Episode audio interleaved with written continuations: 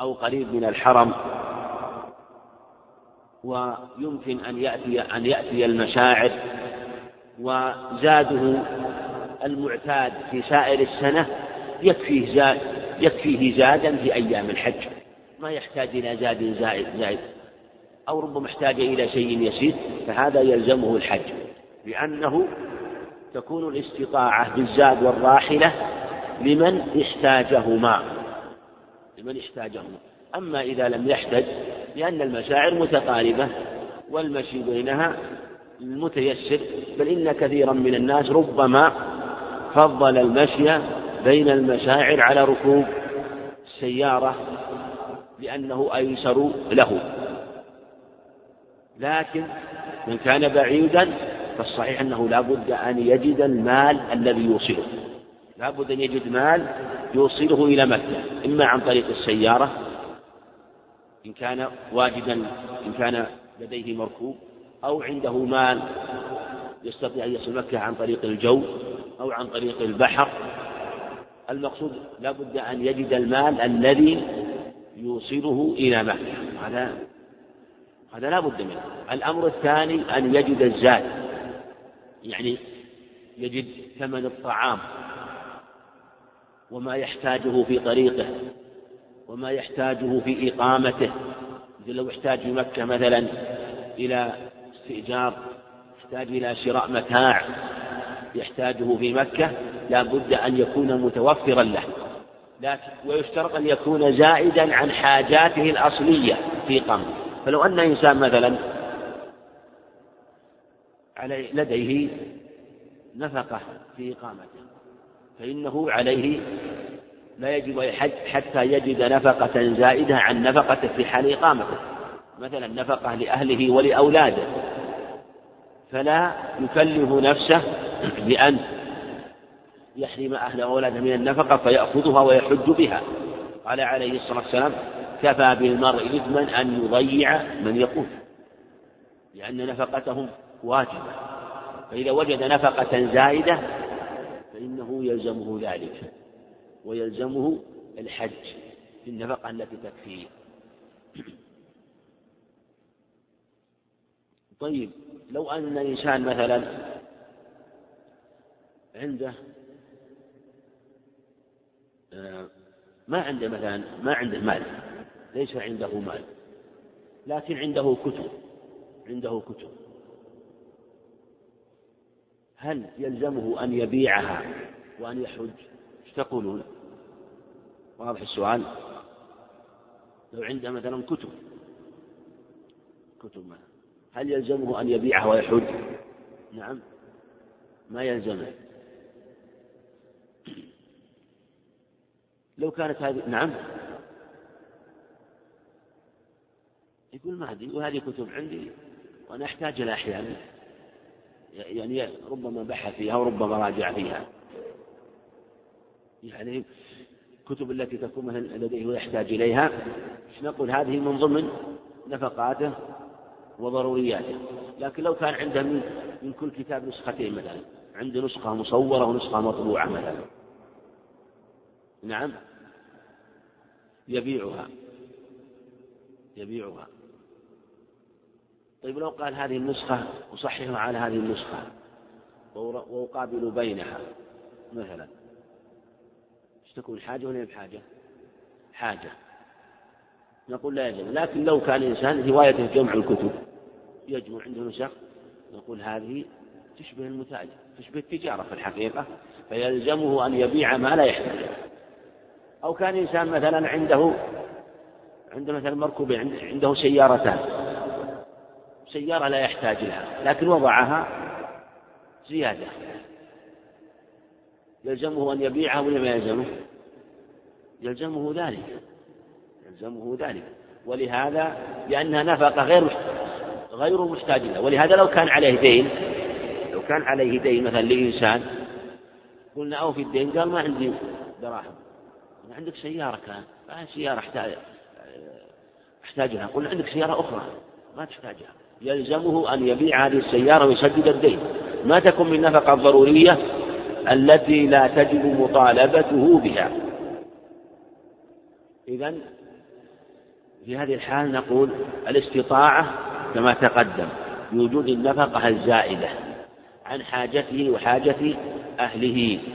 لقول النبي عليه الصلاة والسلام من الحديث المتقدمة لما فسر بالاستطاعة بالزاد والراحلة.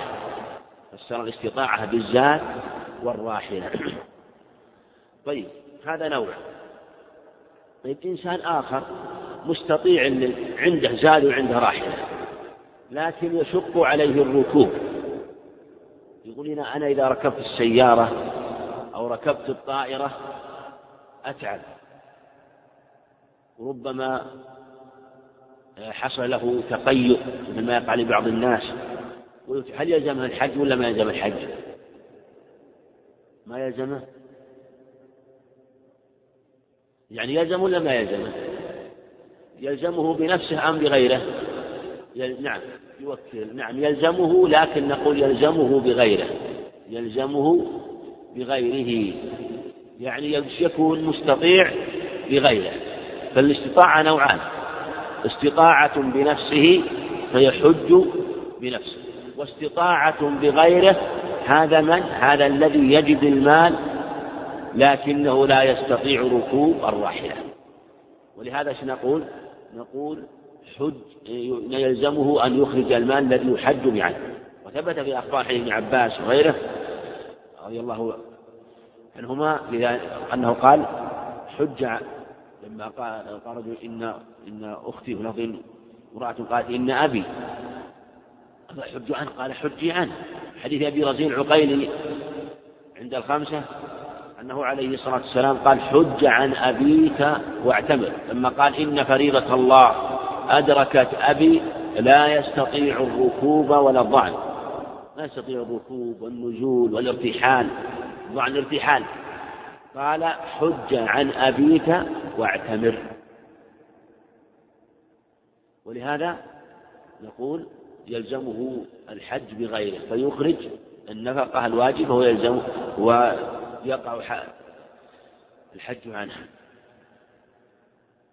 هذه مسألة. من المسائل الأخرى أيضا في هذا الباب أن من وجب عليه الحج من وجب عليه الحج فإنه يجب عليه أن يحج بنفسه.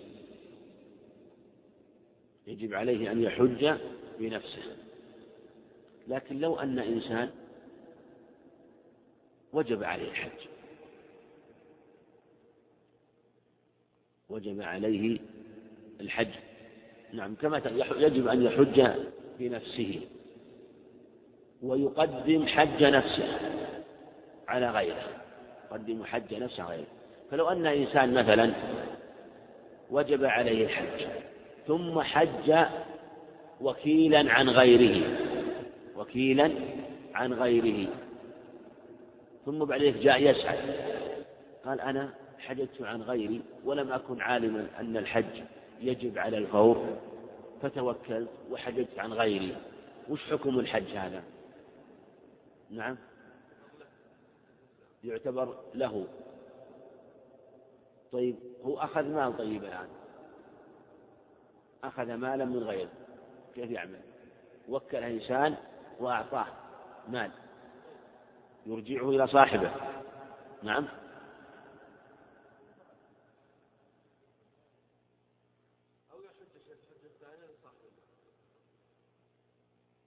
خلك على الجواب الأول. يعني في هذه الحال إذا حج نقول؟ الحج له شو الدليل عليه طيب؟ نعم. إيش قال؟ نعم. ثم حج عن قال هذه لك قال هذه لك ثم حج عن شبرمة. قال من شبرمة؟ قال أخ لي قال صديق. قال هذه لك ثم حج عن شبرمة. ولهذا كان حديث ابن عباس هذا حديث جيد والذي رفعه ثقة. كان الصواب في هذه المسألة أن الحج يكون له. وهذا في الحقيقة من غرائب مسائل الحج. من الغرائب. كيف يعني؟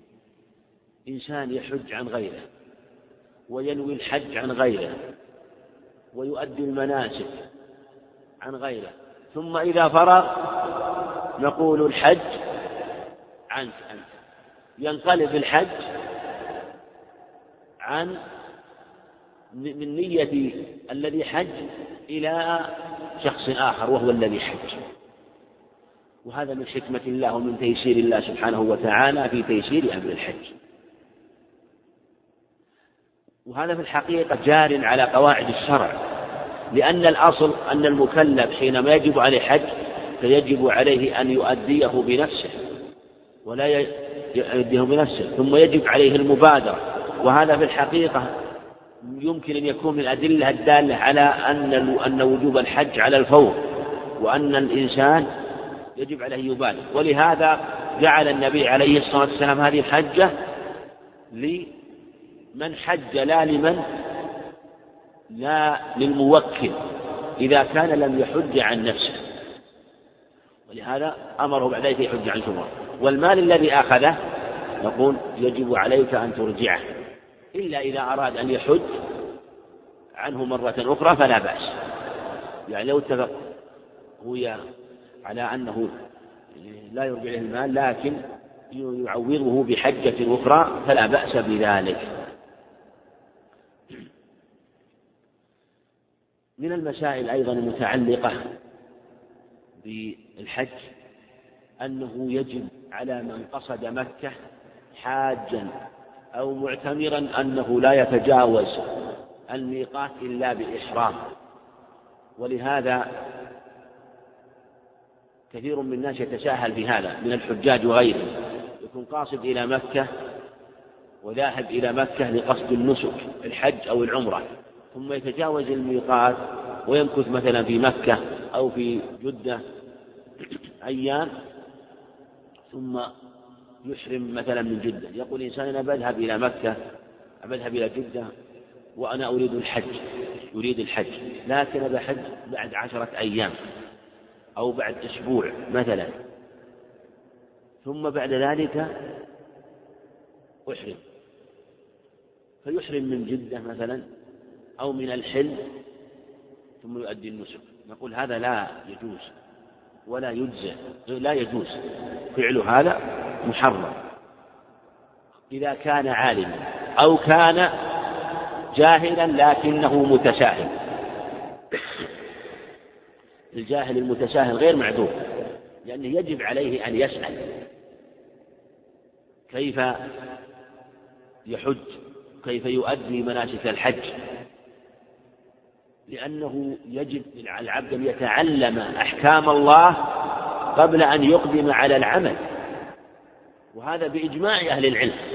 يجب على المكلف قبل أن يقدم على العمل الذي لله فيه حكم أن يتعلم أحكامه قبل الإقدام عليه. ومن ذلك مناسك الحج. ولهذا من أراد الحج أو العمرة فلا يجوز له تجاوز الميقات إلا بإحرام. ففي حديث ابن عباس رضي الله عنهما أنه عليه عليه الصلاة والسلام قال هن لهن بلفظ هن لهم ولمن أتى عليهن من غير أهلهن ممن أراد الحج أو العمرة شوف أراد. كل من قصد الحج والعمرة جعل يجب عليه أن يحرم.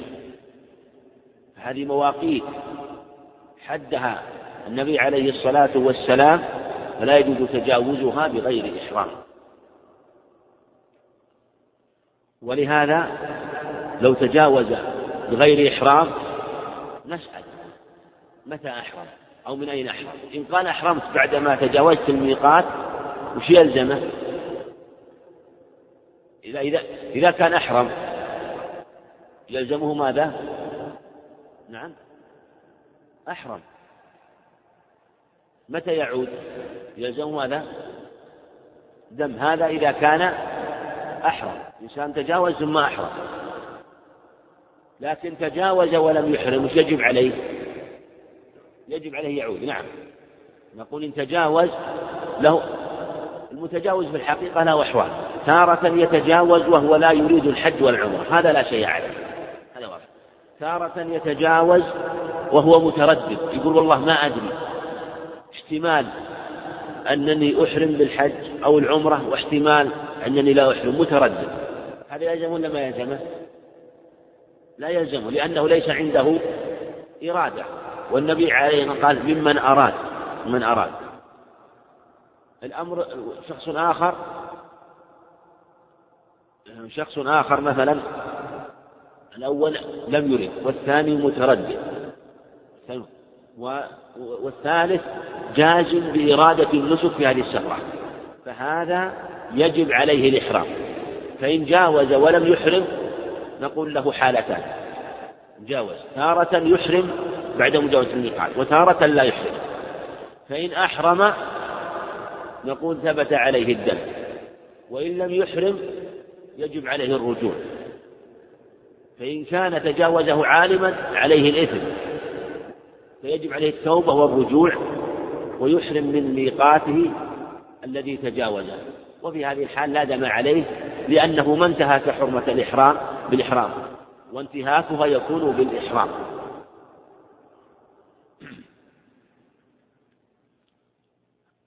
هذه أيضا من مسائل الحج ومسائل الحج كما تقدم كثيرة مسائل الحج كثيرة ومنها أيضا من مسائل الحج أن المتم أن أن المتمتع أن عليه طوافين وسعيين على الصحيح عليه طوافين وسعيين وهذا هو قول الجمهور. يطوف أولا للعمرة ويسعى للعمرة ثم يتحلل ثم بعد ذلك يحرم بالحج اليوم الثامن يوم التروية. ثم بعد فراغه من الحج بعد إتيانه بعدما ينفر من عرفة ثم مزدلفة ثم بعد ذلك في اليوم العاشر يطوف للإفاضة ويسعى. وهذا هو طواف الحج وسعي الحج. عليه طوافان وسعيان. وهذا الذي ثبت في حديث ابن عباس وعائشة عند البخاري وأنهما أخبرا أن أن على المتمتع أنه يسعى أنه يطوف العمرة ثم يطوف العمرة أنه يطوف العمرة ويسعى ثم بعد ذلك عليه طواف بالبيت وسعي للحج وسعي بين الصفا والمروة للحج. هذا في حديث صريح في حديث ابن عباس وعائشة رضي الله عنه جاء في حديث جابر في صحيح مسلم ما يدل على أن المتمتع يكفي سعي واحد. وهو صريح في الحقيقة وبين أن الذين أمرهم النبي عليه الصلاة والسلام بالتحلل حينما طافوا وسعوا للعمرة ثم طافوا وسعوا للحج ثم أمرهم النبي عليه الصلاة والسلام أن يقصروا ويتحللوا بعمرة تحللوا ماذا؟ بعمرة لأن المفرد والقارن إذا طافوا وسعوا يشرع له ماذا؟ أن يتحلل بعمرة يعني يقصر من رأسه وهو الأفضل إذا كانت أيام الحج قريبة حتى يوفر الشعر للحج فإن كان الحج مثلا بعيد مثل أن يكون يعني قدم في ذي القعدة أو في وسط ذي القعدة ففي السنة أن يحلق في العمرة وأن يحلق عن حالة الحج. لكن من قدم وهو متأخر مثل قدوم النبي عليه الصلاة والسلام لأنه قدم صبح رابعة من ذي الحجة فلم فأمرهم بالتقصير حتى آه، يبقى ما يحلق للحج.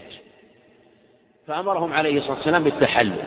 حي جابر قال ثم ثم أخبر عن هؤلاء أنهم سعوا أنهم طافوا بالبيت ولم يذكر أنهم سعوا. فأخذ بعض العلم من هذا أن من تمتع يكفيه سعي واحد. يكفيه ماذا؟ سعي واحد. وهذا اختيار تقي الدين أو اختيار تقي الدين أبي العباس ابن تيمية رحمه الله. عند رواية أحمد رحمه الله وهو قول ابن عباس وقال المفرد والقارن والمتمتع لهم سعي واحد عمل عملهم سواء لا فرق بين المفرد والقارن والمتمتع. عليهم سعي واحد وطواف واحد. هذا قول جيد في الحقيقة. وحديث جابر يعضده ويقويه. وصريح لأنه ذكر أن الذين طافوا وسعوا ثم تحللوا أنهم تحللوا الحل كله. ثم بعد ذلك طافوا بالبيت ولم يسعوا بين الصفا والمروة. هذا صريح. ولهذا قال بعض العلم أن المتمتع مثل المفرد ومثل القارئ. وقال النبي عليه الصلاة والسلام دخلت العمر دخلت العمر في الحج إلى يوم القيامة. كما أنها في حق المفرد في حق القارن صار عملهما واحدا كذلك أيضا في حق المتمتع. والذين خالفوا قالوا حديث جابر محتمل وتأوله آه، بعضهم بتأويل فيه نظر لكن قول الجمهور أن عليه سعيين. أن عليه سعيين وعليه طوافين. هذا هو قوله حديث ابن عباس وحديث عائشة الصريح. ولهذا من زاد وعلم فهو حجة على من لم يعلم. هو حجة على من لم يعلم. فأخذ الجمهور بهذا القول وقالوا به وحملوا حديث جابر على وجه لا يخالف حديث ابن عباس وحديث عائشة. فلهذا كان قول الجمهور هو الأولى والأحوط إن لم يكن هو الواجب وهو المتعين. وهناك مسائل يعني أخرى في هذا الباب كما تقدم لكن لعلنا نتعرض في البقية من المسائل الواردة من الإخوان. أسأله سبحانه وتعالى أن يرزقني وإياكم حسن القول والعمل. آمين. صلى الله على محمد. أحسن الله إليكم. فضيلة الشيخ ما الفرق بين الإحرام الذي هو ركن والإحرام من الميقات الذي هو واجب؟ الإحرام بمعنى نية الدخول في النسك. هذا لا يمكن الحج ولا العمرة إلا به. ولا يمكن أن يقع الحج ولا يحصل الحج ولا العمرة إلا به وهو نية الدخول في النسك. أما الإحرام الواجب فهو التجرد من المخيط وهو هيئة الإحرام. هذا الإحرام واجب مو بالإحرام هيئة الإحرام الحقيقة. لأن الإنسان ممكن أن يكون محرم وهو عليه ثيابه ممكن أن يحرم وهو عليه ثيابه. كما في قصة كما حديث يعلى بن أمية في الصحيحين رضي الله عنه في قصة ذلك الرجل الذي أحرم وعليه جبة وهو متضمخ بالخلوق. جاء إلى النبي عليه الصلاة والسلام وعليه جبة وقد أحرم بالعمرة. عليه جبة. يعني مثل كوت أو البالطو وتضمخ بالخلوق. طيب. نوع من الطيب. فأمره النبي عليه السلام أن ينزع الجبة وأن يغسل هذا الطيب الذي فيه لأنه محرم. وكونه لابس للمخيط والأحسن أن نقول المحيط لا المخيط لأن كلمة المخيط تشتبه على كثير من الناس لأن لأن النبي نهى عن المحيط ولم ينهى عن المخيط. يعني ما يحيط بالبدن يعني كلمة المحيط أحسن من المخيط.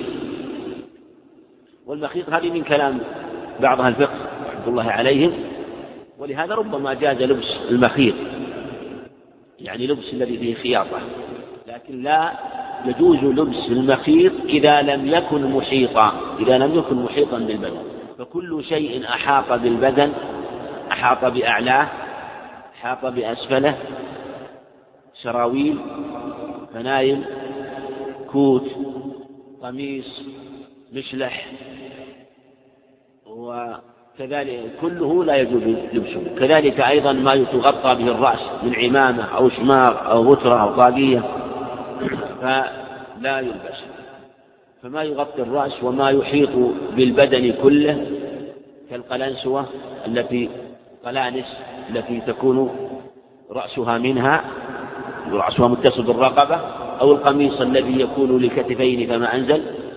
أو ما أو مثلا يكون الكتفين إلى وسط البدن أو مثلا من وسط البدن إلى أسفل مثل السراويل وما أشبه ذلك فهذا كله نهى عنه النبي عليه الصلاة والسلام حديث ابن عمر الصحيحين. البشت كذلك ما يجوز لكن بعض العلم يقول إذا لبس مثلا كوت مثلا أو مشت ولم يدخل فيه يديه فإنه يجوز يجوز ذلك. وهذا فيه نظر في الحقيقة لأنه جاء في حديث نهى النبي عن الأقبية ظاهر العموم وإن كان في سند الكلام لكن عموم الأدلة تدل على أنه لا يلبس أي شيء يحيط بالبدن. لكن ربما قيل لو احتاج إن احتاج إليه مثلا فلا بأس. أو وضعه على جهة لا تكون مثل إنسان أراد أن ينام وضع البشت فوقه مثل الحال. لا بأس به. لا بأس. مثل لو إنسان عندك قميص أنت الآن. عندك قميص. ثم أخذت القميص الآن وجعلته إزار. أو جعلته رداء. ثوب. يجوز ولا ما يجوز؟ يجوز. لو أخذ إنسان مثلا القميص هذا وجعله لفة على جعله إزار. لا بأس. لأن المنهي عنه أن أن يلبسه. منهي عنه أن يلبسه. هذا لو إنسان مثلا كان في طائرة أو كان في سيارة في مكان ما عنده وأراد الإحرام لكن صار ناسي ثياب ناسي ثياب الإحرام. ولا وليس عنده ما يشتري. به مثلا أو عنده لكن ليس عنده ما يشترى. يعني حال نقول تجعل ثيابك كالإزار ثم بعد ذلك تحرم بها. تحرم بها وإذا وجد إزار ورداء لبسه. فنقول هيئة الإحرام هي الواجبة. ولهذا حديث ابن ثابت أنه عليه الصلاة والسلام تجرد لإهلاله واغتسل. تجرد لإهلاله. فالتجرد واجب لكن نية الدخول النسك شرط واختلف فيه هل هو شرط ولا ركن؟ الإحرام شرط لصحة الدخول. ولو أن إنسان مثلا تجاوز الميقات بلا نية نقول ما ما دخل النسك ولو أنه نوى إنسان لبى وعليه ثيابه. لبى بالنسك. وش حكم إحرام الصحيح ولا لا؟ صحيح لكن يجب عليه أن يتجرد. يعني يتجرد فإن كان عالما ذاكرا نقول يأثم عليه التوبة وعليه الفدية فدية الأذى فدية من صيام أو صدقة أو نسك. صيام ثلاثة أيام طعام ستة مساكين أو ذبح شاة. لأن النبي عليه خير كعب بن عجرة ولهذا النفس النسك تكفي مجرد النية. لو أن إنسان جاوز الميقات بمجرد عند الميقات أحرم بالنية مجرد النية. وما تلفظ بأي شيء حكم إحرامه. صحيح إحرام ها؟ ولو ما تلفظ ما قال لبيك عمرة أو قال لبيك اللهم لبيك مجرد نية بقلبه. يصح؟ لأن النبي قال إنما بالنيات والحج والعمرة والنسك بالنية. لكن التلبية شعاره. التلبية الشعار. شعار للدخول فيه. شعار للدخول فيه. أما نفس النسك يصح الدخول فيه بالنية. وهو الصحيح كما هو قول الجمهور. وخالف في ذلك أبو حنيفة رحمه الله فقال لا بد من أن يتلفظ. وهذا قول مرجوح. ولهذا إذا نوى بقلبه دخل في النسك. لكن كونه يلبي لأن التلبية الشعار الحج هو أفضل وأكمل فدل على أن الدخول فيه يكون بالنية. فإذا نوى دخل نعم. أحسن الله إليكم. هل الإحرام يشترط له لون معين؟ نعم. الإحرام يعني نفس الثياب لا يشترط له شيء معين ولا لون معين. من لا الأبيض ولا الأحمر ولا الأصفر ولا الأسود المقصود هو أن يلبس إزارا ورداء. وإذا كان أبيضين كان أفضل. لأن النبي عليه الصلاة والسلام ابن عباس في حديث سمرة قال البسوا من ثيابكم البياض وكفنوا فيها موتاكم فإنها أطهر فإنها أطهر وأطهر. فلبس البياض إذا كان مشروعا للإنسان في عموم أحواله في غير النسك فكونه يلبس البياض في حال النسك أفضل وأتم. لأن قال إنها من خير ثيابكم وأطهر وأطيب. فشرع أن يلبس خير الثياب في إحرامه كما هو مشروع له أن يلبس خير الثياب في حال حلة ويشرع أن يلبس ما هو أطهر وأطيب لأنه مناسب بلا شك. ولهذا البياض أفضل وأكمل أن يكون إزارا أبيض وأن يكون رداء أبيض فهو أفضل. ولهذا خير ما يلقى العبد به ربه ويتعبد به لربه ويبعث ويموت أن يكون على حال البياض. يلبس البياض في حال حياته ويلبس البياض في حال نسكه ويلبس البياض أيضا حينما أيضا في في حال كفنه يلبس البياض في حال كفنه كما تقدم. ولو لبس غير البياض مثلا فالإحرام صحيح. الإحرام صحيح. هذا في حق الرجال كما تقدم. أما في حق النساء فإن كن لا يتشبهن بالرجال في مثل هذا. وتلبس أي شيء. والمرأة كالرجل فيما يتعلق بمحظورات الإحرام تماما سواء بسواء. إلا أنها في باب اللباس في محظورات اللباس تختلف عن الرجل. فتلبس ما شاءت من الثياب إلا نوعين لا تنتقد ولا تلبس القفازين ما تلبس النقاب ومثله البرقع أو أولى منه ولا تلبس آه، ملابس اليدين ما تصنع اليدين القفازات وما سوى ما تلبس لكن لا بأس أن تغطي يديها لا بأس أن تغطي وجهها لأن ما نهيت عن تغطية الوجه. ولم تنهى عن تغطية اليدين إنما نهيت عن لبس ما صنع للوجه. كما أن الرجل نهي أن يلبس ما صنع للبدن. فوجهها في فوجهها كبدن الرجل.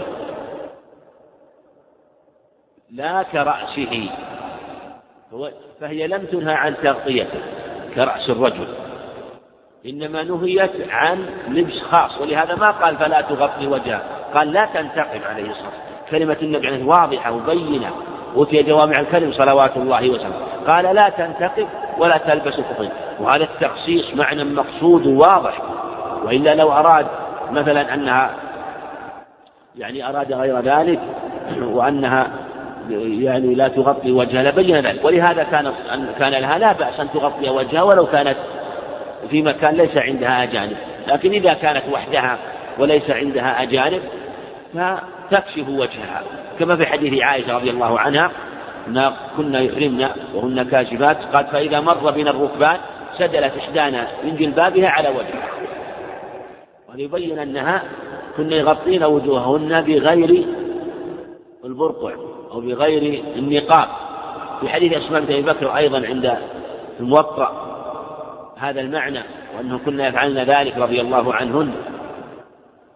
فلهذا لا لا تلبس هذا ولا هذا يعني النقاب ولا القفل. ولها أن تغطي يديها بالعباءة بالعباءة ونحوها. نعم. ما هو المقصود في حاضر المسجد الحرام؟ هل هم أهل الحرم أم هم من كان دون الميقات؟ في قول ذلك لمن لم يكن أهل حاضر المسجد الحرام هذا فيه خلاف كثير في الحقيقة. قيل من داخل الحرم وقيل من دون المواقيت وقيل من كان بينه وبين مكة مسافة قصر في أقوال. والأظهر والله أعلم والأقرب أن الحاضر هو أهل مكة وأهل الحرم. أهل مكة وأهل الحرم. لأن مكة يعني بعض أجزاء بعض أجزائها خارج الحرم. خارج الحرم. ووصل البناء خارج الحرم. فلهذا نقول إنهم هم أهل مكة وأهل الحرم. وهذا هو قول مجاهد رحمه الله أنهم أهل الحرم. وعلى هذا يكون التمتع يكون سقوط الدم قوله تعالى ذلك لمن لم يكن أهله حارس الحرم. قوله ذلك هل يعود إلى نفس التمتع أو إلى دم الدم؟ الأظهر أنه إلى الدم لأنه أقرب مذكور. وأن أهل الحرم وأهل مكة لا بأس أن يتمتعوا. لا بأس أن يتمتعوا لكن تمتعهم لا يكون بالخروج إلى الحل لأن هذا غير مشروع. فلو أن رجلا من أهل مكة أحرم من جدة أو قدم مثلا مسافر وهو من أهل مكة وأحرم من الميقات في أشهر الحج شوال فما بعده. أحرم في شوال فما بعده. ثم حج من عامه إيش نقول متمتع ولا غير متمتع؟ وهو مكي. متمتع. نعم. لماذا؟ لأنه أخذ عمرة في أشهر لكن ليس عليه ماذا؟ دم نقول التمتع لهم لا بأس به. يتمتعون. لقول ذلك لمن لم يكن أهله عن الحرام أظهر الله أعلم أنه يعني في سقوط في الدم في وجوب الدم في وجوب الدم وأنه لا يجب عليهم الهدي, الهدي هدي التمتع. فعلى هذا هم أهل الحرم وأهل مكة كما تقدم والدم واجب على يعني هذه التمتع واجب على غيرهم. نعم.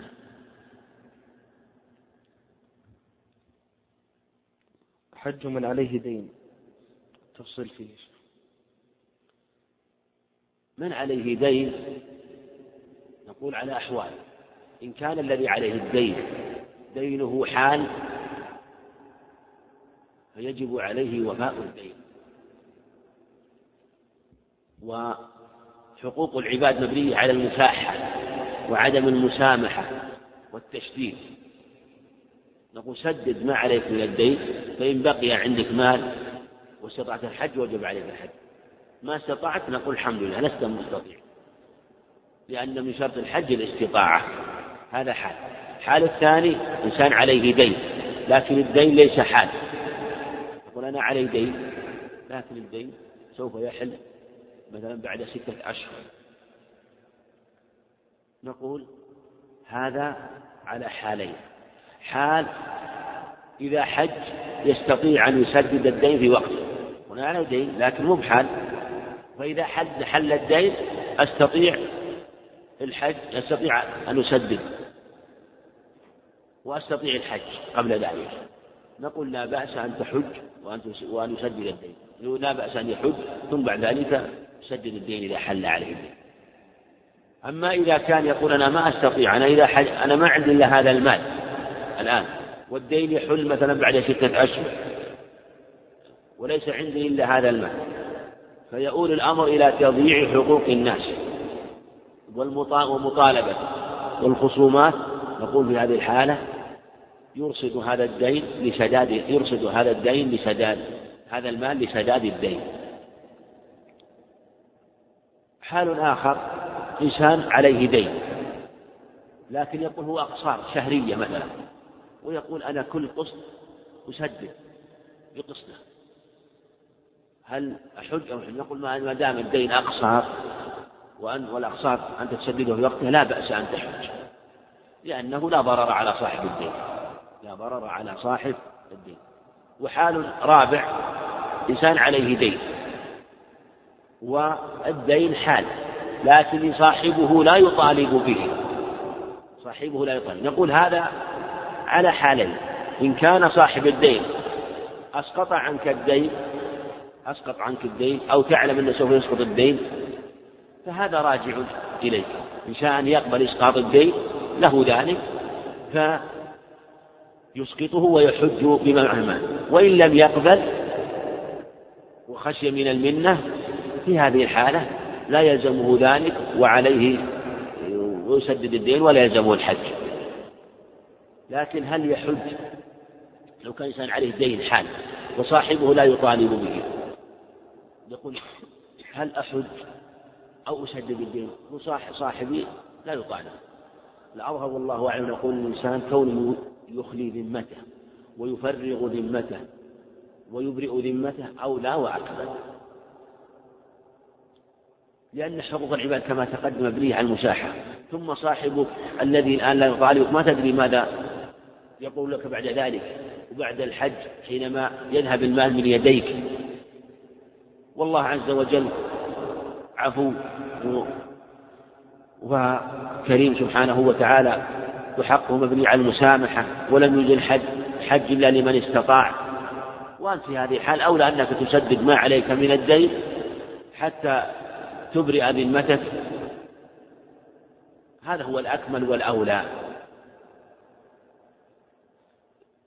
نقول إنه إن كما تقدم إن الدين على مثل هذه الأحوال. وعلى كل حال ينبغي الإنسان أن يفرغ ذمته.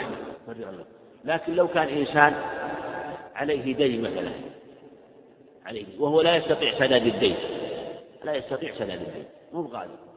ويستطيع الحج بلا بلا مشقة وبلا مال بمعنى أنه يقول إن النفقة في الحج مثل نفقتي وأنا في بلدي. ما أحتاج إلى نفقة زائدة. نفس النفقة يعني نفقته الضرورية التي تكفيه في حال إقامته مثل نفقته في حال الحج. ولا يستطيع سداد الدين عنه هل يحج؟ واضحة الصورة مش واضحة إنسان عليه دين لكن لا يستطيع السداد. ما عنده مال ما عنده مال. ويقول أنا أريد الحج ويمكن أحج ولا أحتاج إلى مال. فنفقتي في الحج نفقتي التي في الحج تكفيني مثل نفقتي في حال الإقامة. مثل نفقة من إنسان يكون قريب مكة. أو يكون مثلا يذهب ما يحتاج يعني في سفرة مثلا قد يكون مثلا يعني في سفرة إما معروفة أو المقصود ما يحتاج إلى نفقة. ونفقة المعتادة في حال إقامته مثل نفقته في الحج تماما سواء بسواء. نقول هل يحج أو لا يحج؟ يحج لكونه مع ما يصل أو يحج. لكن يقول الاستواء النفقة. نعم يحج. لأنه لا, لا لأنه لا يطالب. لا والله نقول لا بأس أن يحج لا بأس لأنه في الحقيقة كما قال سبحانه وإن كان ذو عسرة فنظرة إلى ميسر لأنه يجب إنظاره. يجب إنظاره ولا يجوز مطالبته. فإذا كان إنظاره واجب نقول لا تجب مطالبته في هذه الحال. نقول هذا ما دام إنه لا يستطيع سداد الدين ولا يضر بالدائن فلا بأس بذلك. نعم. نعم. لا حتى في حجه حتى في حجه هو في الحقيقة الآن هذا الشخص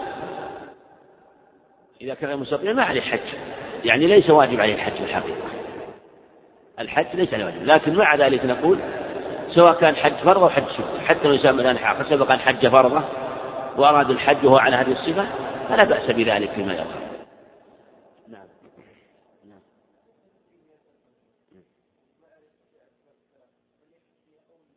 لا شد.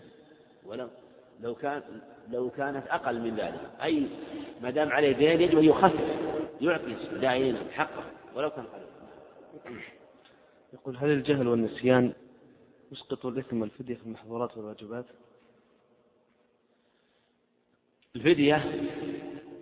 إن كانت فدية أذى مثل اللبس والطيب وسائر محظورات الإحرام هذه بالنسيان لا شيء فلو أن إنسان لبس ثوبه ناسيا لبس ثوبه ناسيا أو تطيب ناسيا شو نقول؟ إحرام عليه فدية ولا ما عليه فدية؟ ما عليه فدية ربنا لا تؤاخذنا إن نسينا وأخطأنا قال الله في ابن عباس عند مسلم قال قال الله قد فعلت في قوله تعالى ولكن يؤاخذكم بما كسبت قلوبكم. وهذا ليس من كسب القلب. الحديث المشهور رفع عن أمة الخطأ والنسيان. إن الله تجاوز عن الخطأ والنسيان. فنقول في هذه الحال لا فدية عليه ولا شيء.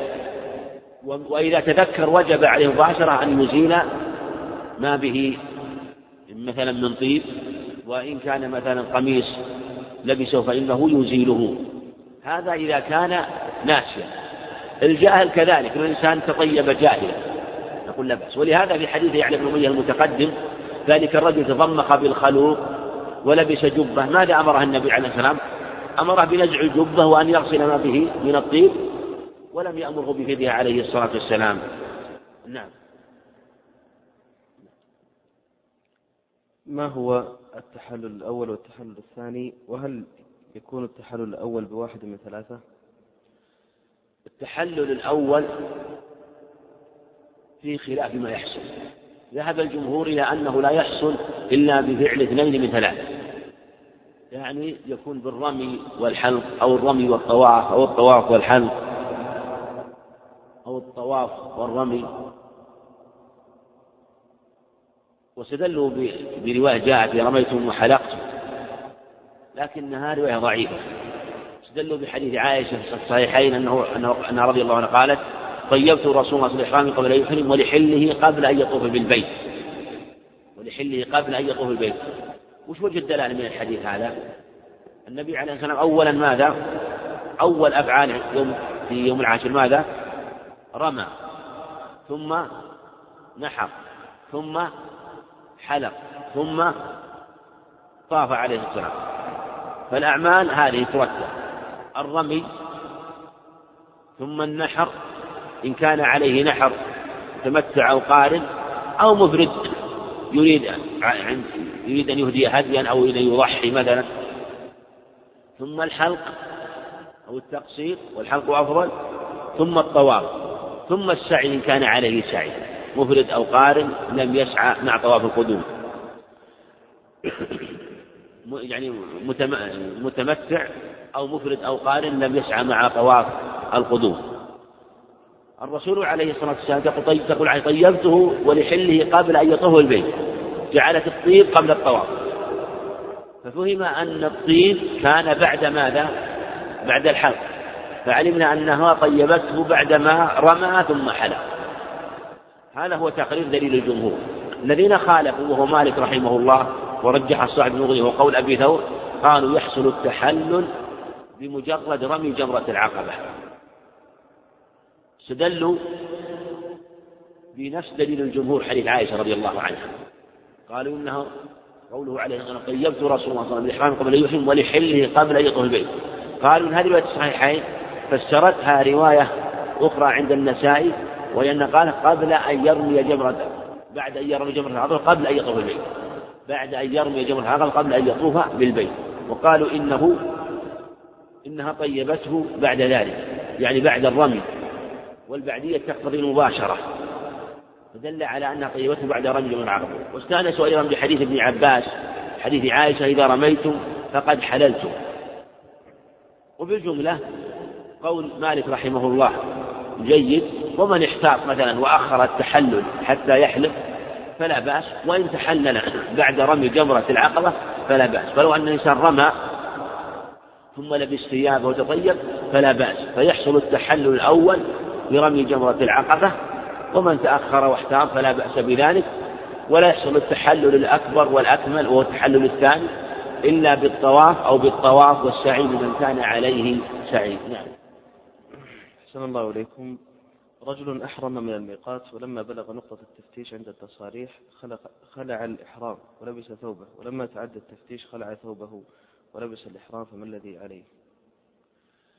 نقول أول شيء يجب على الإنسان أن لا يتعرض لأمور تكون سببا في إخلال الإحرام بكونه يحج ولم يكن معه تصريح.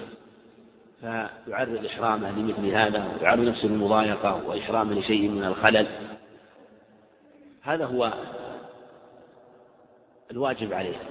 لكن مثل ما تقدم فلو أن إنسان فعل ذلك وأحرم و أو لبس ثيابه بعد إحرامه نقول في هذه الحال الإحرام صحيح.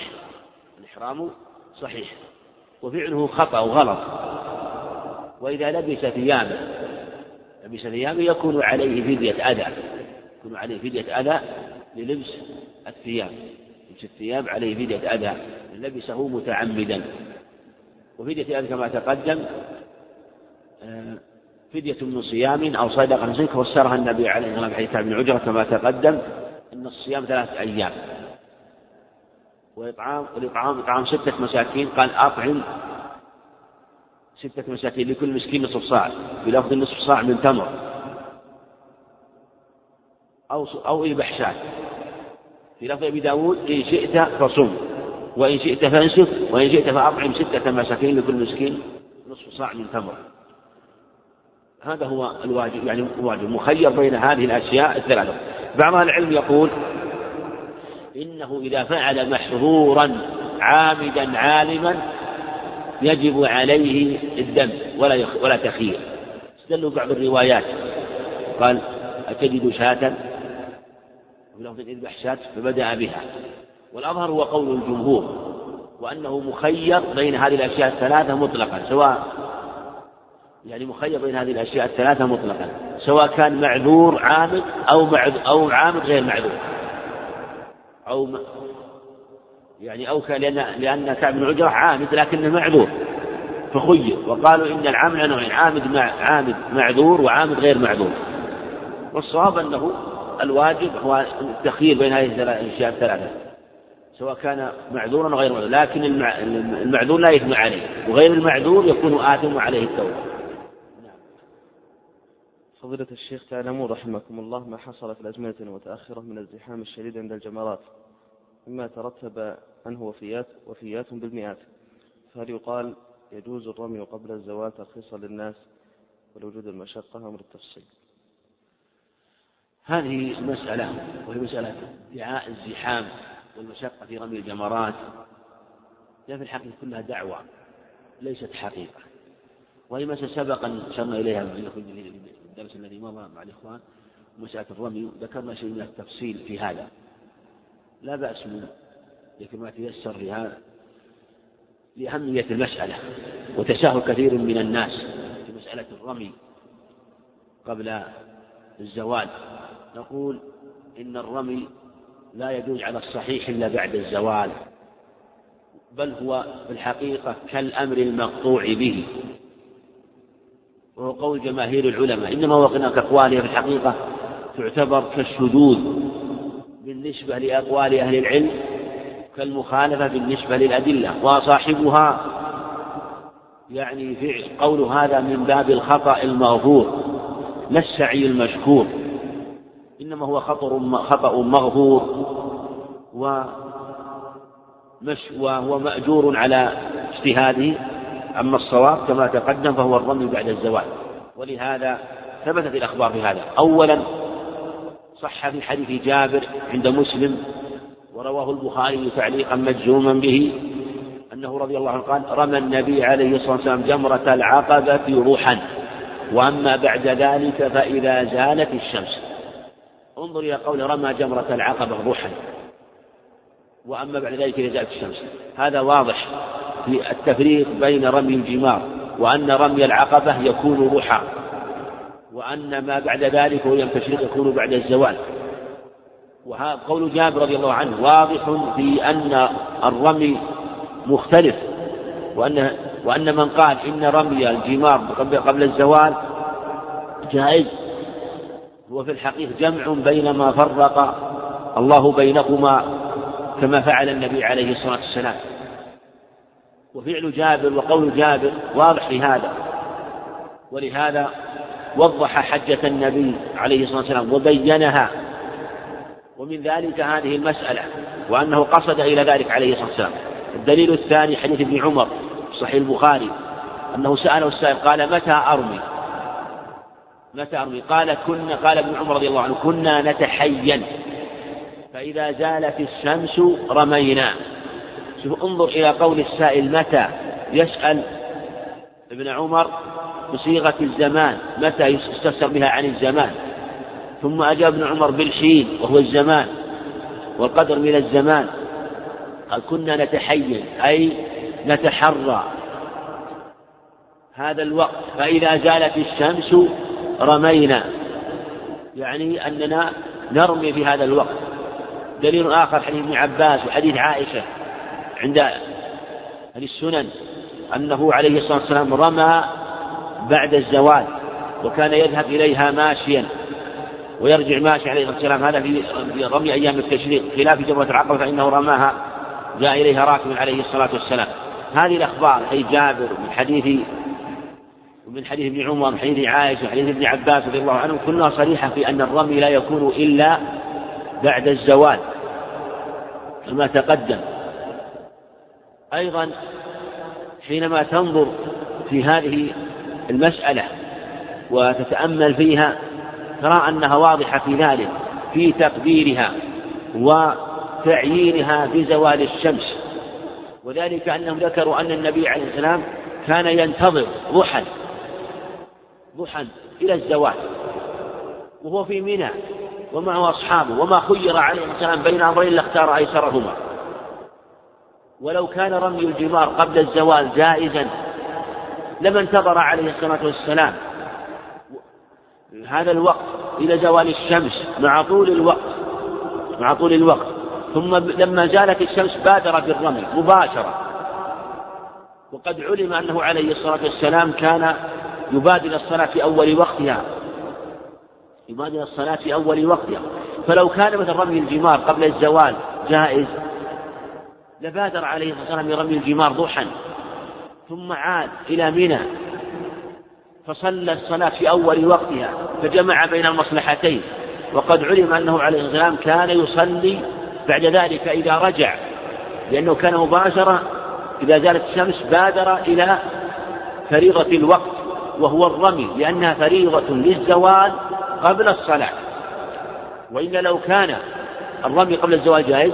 لكان الجمع بين المصلحتين بأن يرمي قبل الزوال ثم يعود إلى منى عند الزوال أو قبل الزوال ثم يبادر الصلاة إلى صلاة الظهر. عند زوال الشمس كان أيسر وأسهل وأجمع للمصالح في هذا الباب. فدل على أن التأخر إلى وقت الزوال أمر مقصود منه عليه الصلاة والسلام. ثم أيضا الصحابة ذكروا زوال الشمس. ذكروا زوال الشمس.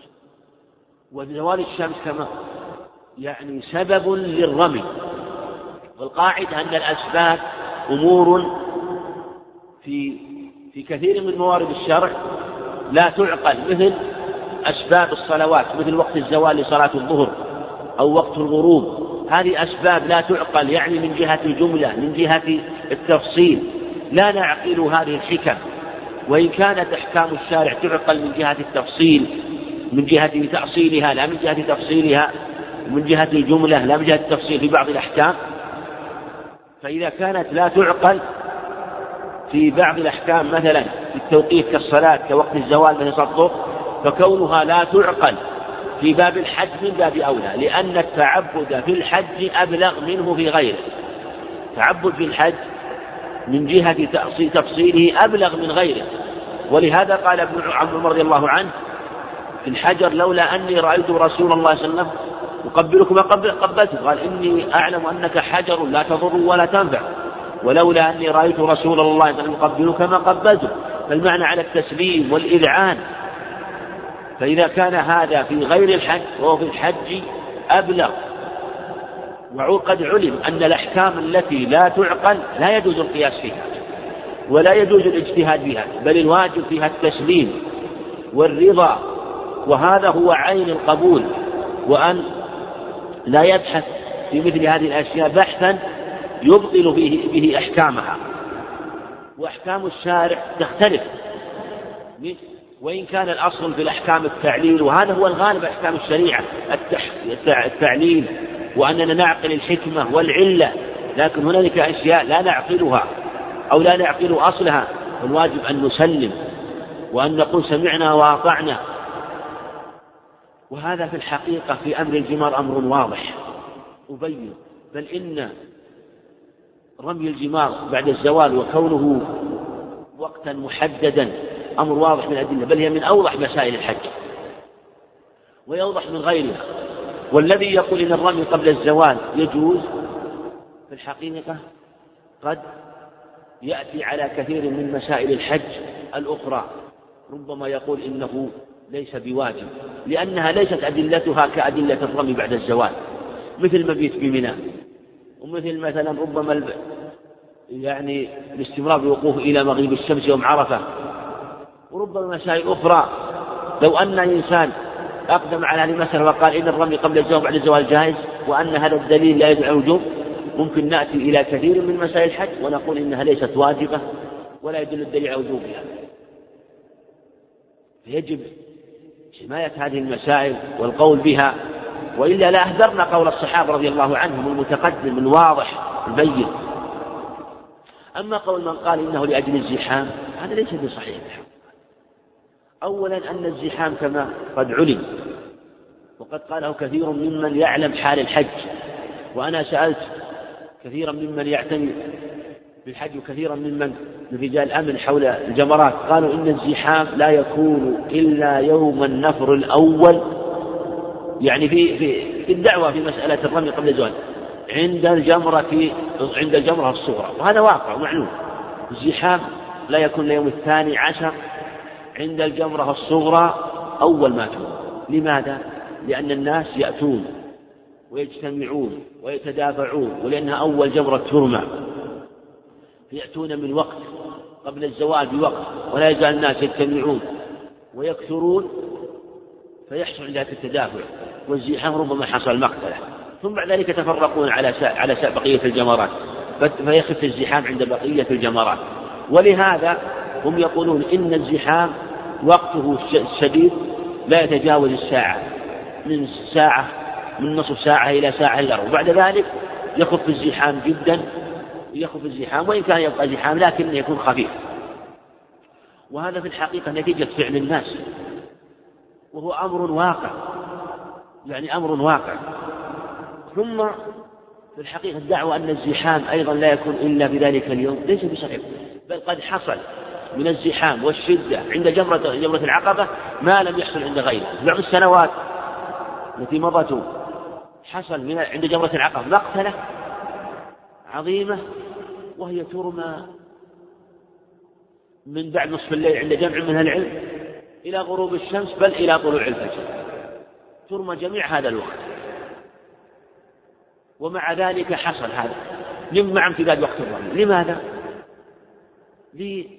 لزحام الناس وعدم ترتبهم وعدم تنظيمهم ووجود الجهل من كثير من الحجاج وما أشبه ذلك فلهذا دعوى أن الزحام يكون في عند هذه الجمرة دون غيرها دعوة باطلة الأمر الآخر نقول لمن قال إن الرمي بعد بعد الزواج قبل الزوال جائز نسأل متى يجوز الرمي؟ إذا قلت الرمي مثلا قبل الزوال جائز متى يبتدئ الرمي؟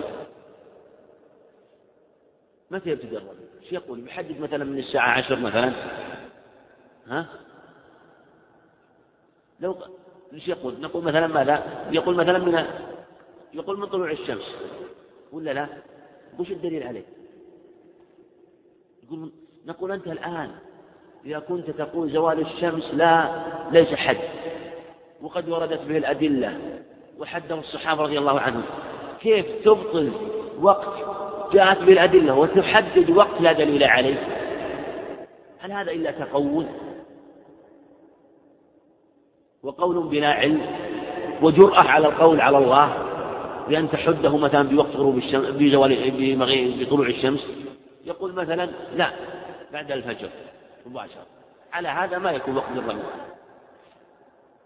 تحديد أيضا لا دليل عليه. سلمنا أنه مثلا بعد طلوع الشمس أو بعد طلوع الفجر. سلمنا تنزلا نقول في الحقيقة هل هذا يحل المشكلة؟ أو يزيدها. في الحقيقة يزيدها إشكال. يزيدها إشكال. وذلك أنه إذا حدد مثلا بزوال بغروب الشمس بطلوع الشمس أو بطلوع الفجر فإن الازدحام سوف يكون. لأن الناس جبلوا على ذلك. كيف يقول؟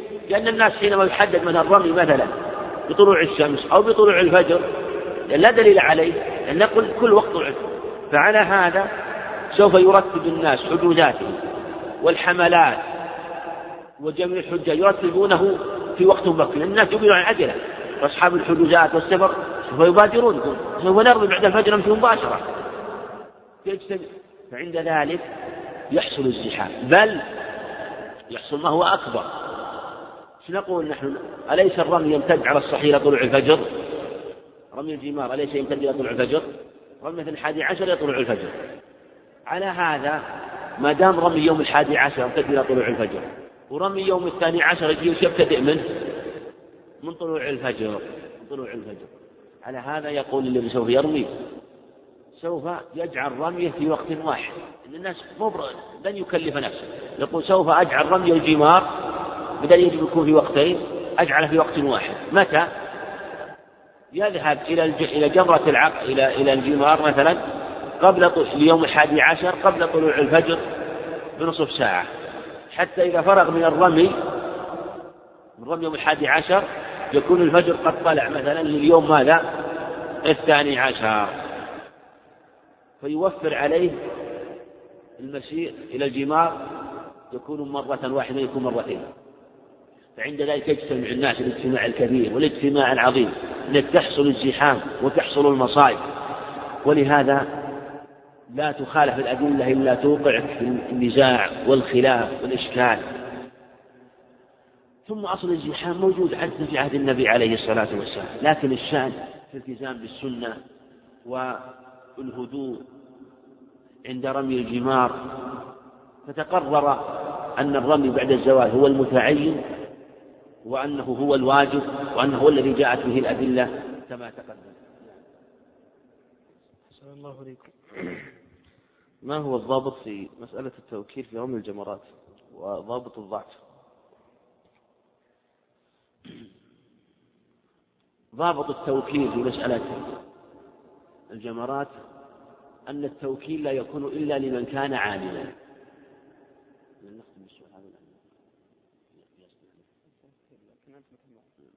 ناخذ بعد السؤال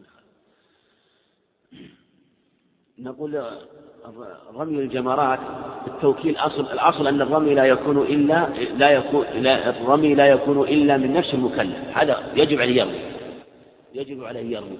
لكن متى يجوز أن يوكل؟ عند ما يكون محتاجا للتوكيل. مثل إنسان ما يستطيع الرمي لضعفه أو امرأة لا تستطيع الرمي مثلا لضعفها أو لمرضها أو لمرضه أو امرأة حامل مثلا.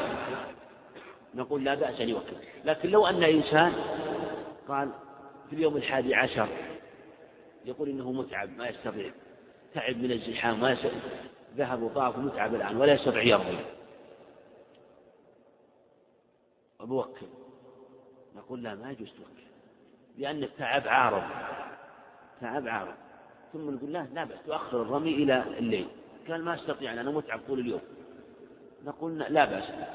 تؤخره إلى غدا تؤخره إلى غدا فإذا كان شيء تعب عارض ومشقة عارضة تعب عارضة ومشقة عارضة نقول في هذه الحالة الواجب أنه يؤخر يؤخر رمي لأن رمي الجمار كله كل أيام يوم واحد. فلو أخر يوم الحادي عشر وجعلها مع اليوم الثاني عشر لا بأس. نقول أخر يوم الحادي عشر ترمي مع اليوم الثاني عشر. ترمي يوم الاثنى عشر تبدأ باليوم الحادي عشر ترمي الجمرة الأولى ثم الثانية ثم الثالثة ثم تعود ثم ترمي الصغرى ثم الوسطى ثم الكبرى. هذا هو الواجب. أما إذا كنت لا تستطيع يعني كان مثلا مريض والظاهر من حاله عدم استطاعة الرمي أو ضعيف أو كان صبي ما يستطيع الرمي فلا بأس. فقد جاء في جابر أنه قال رمينا عن الصبيان.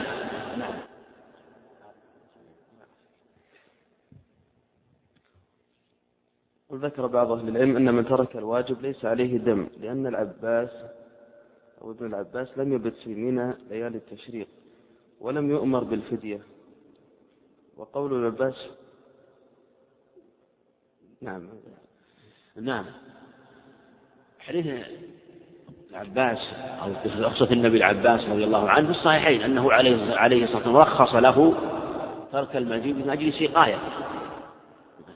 وهذا نقول به نقول إنسان ترك المبيت منى لعذر لا فدية عليه مثل ما رخص النبي عن العباس من أجل سقايته ولم يرمي به مثل ما رخص عليه الصلاة والسلام حديث عاصم من عدد السقاة والرعاة بترك المبيت والرمي يؤخرون الرمي يوم ليومين يؤخرون الرمي يوم الحادي عشر للثاني عشر أو يؤخرون الرمي الثاني عشر للثالث عشر يرمون في يوم لليومين السابقين ليومين. فلا بأس. فلو أن الإنسان ترك الرمي ترك مثلا المبيت ترك المبيت لعذر لا بأس. وهذا يبين في الحقيقة أن الرمي آكد من المبيت.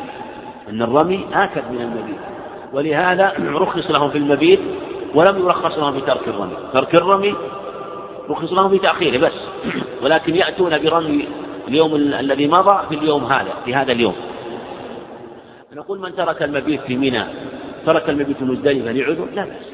فلو أن إنسان مسك في الزحام لما خرج من عرفة ما استطاع ما استطاع دخول مزدلفة شدة الزحام. حتى طلع الفجر. نقول لا دم عليه. اتقوا الله ما استطعتم. لا يكلف الله نفسا إلا وسعها. لا يكلف نفسا إلا ما أتاها. قال عليه والسلام إذا أمرتكم بأمر فأتوا منه ما استطعتم. لكن نقول الدم يجب على من ترك نسكا مفرقا أو لغير عذر. هذا هو الذي يجب عليه الدم عند أهل العلم. أما من ترك لعذر فلا دم عليه. أحسن الله إليكم. لماذا لا يقال بوجوب الطواف للإفاضة يوم النحر مع ورود الحديث فيه؟ وهل العلة التي رد بها وهي عدم العمل به من أهل العلم علة معتبرة نعم. نقول أولا أن الطواف طاف النبي عليه السلام ضحى يوم النحر. وهذا هو السنة. إن تيسر. وإن لم يتيسر وصار في مشقة فتأخيره أفضل. لأنه أخذ بالرخصة والقاعدة أن الأخذ بالرخصة مطلوب خاصة في الحج. وفي أيام الحج مع شدة الزحام. ولو قيل إنه يجب على الناس جميعا الطواف يوم النحر وأن يفرغوا من طوافهم قبل غروب الشمس حصل من المصائب الشيء الكثير. ولا يمكن يقال به ولهذا كان الطواف عند أهل العلم مرخص فيه في أيام التشريق وفي شهر ذي الحجة بل قال جماهير العلم لا بأس أن يؤخر ولو أخره مدة طويلة لكن السنة أن يبادر. أما حديث أم سلمة الذي ورد في الباب وهو أن النبي وهو أنه قال كان النبي عليه السلام عندها في البيت فدخل عليها بعض الصحابة بن وهب ورجل بني أسد و وكان قد لبس أو لبس القمص وسألهم النبي هل طفتم هذا؟ فأخبروه أنهم لم يطوفوا. فقال عليه السلام إنه قد رخص لكم في يومكم هذا أن تطوفوا وأن يكون الطواف إلى غروب الشمس وأنكم إن لم تطوفوا عدتم حرما كهيئتكم يوم أحرمتم يعني أنه يجب عليه أن يطوف قبل غروب الشمس. أو أنه إذا لم يطوف يعود حراما. هذا في الحقيقة الحديث فيه في لفظه نكارة وغرابة ومتنه فيه غرابة. وذلك الحديث رواه أبو داود من طريق ابن إسحاق وفي أيضا رجل آخر مقبول. فسنده عند أبي داود ضعيف. وذكروا الشاهد عند الطحاوي. والحديث في ثبوت نظر. ولهذا هو شاذ حتى لو قيل بصحته. وهذا هو يعني معنى الحديث الشاذ عند العلم الذي يقال بصحته لكن مع مخالفته للأدلة عموم الأدلة أو خصوص الأدلة. ولهذا حكى جمع العلم الإجماع على خلافه. والصواب أن حديث شاذ أو متأول أو وقع فيه غلط إن لم لم يقل وقع فيه غلط وأن راويه غلط فيه. وذلك أن الحديث الصحيحين أنه عليه الصلاة والسلام طاف يوم النحر.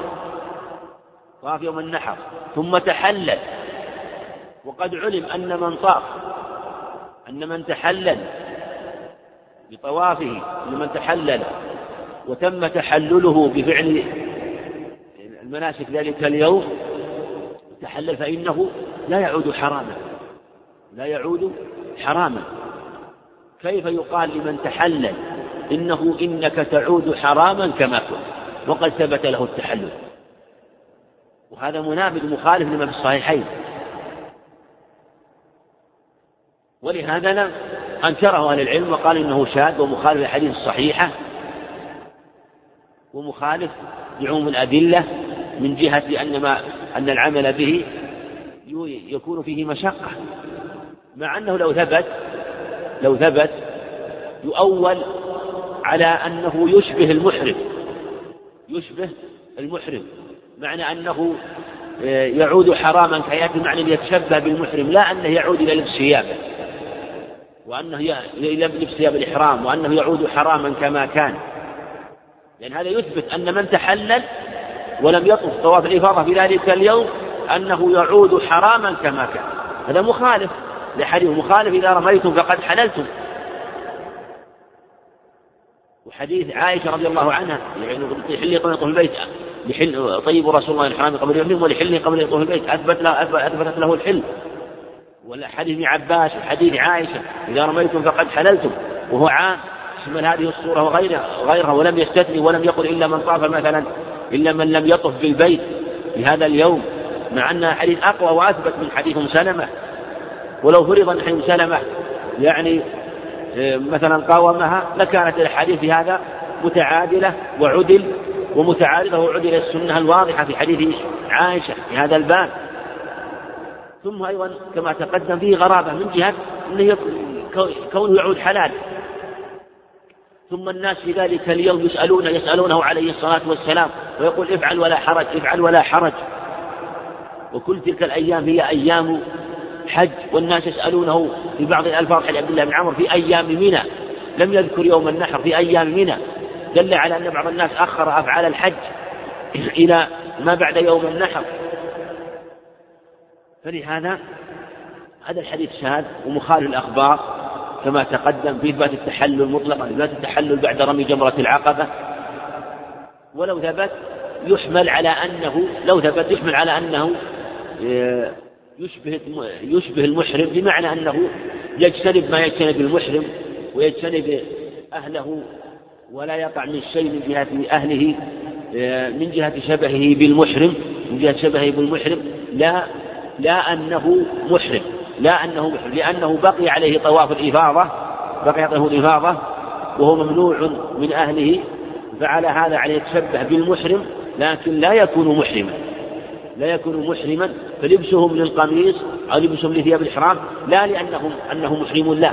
حتى يتشبهوا بالمحرم ويبقوا على حال إحرام من جهة أنه بقي عليهم التحلل الأكبر. هذا لو ثبت مع أنه كما تقدم فيه ما فيه و بل حكى بعض الإجماع على خلافه وهو والمتقرر أنه شاذ وهذا هو الأظهر فيه أسأله سبحانه وتعالى لي ولكم التوفيق والسداد. وأن يجعل يكون من هداة المهتدين وأن يرزقني يكون العلم النافع والعمل الصالح. آمين. وصلى الله وسلم وبارك على نبينا محمد.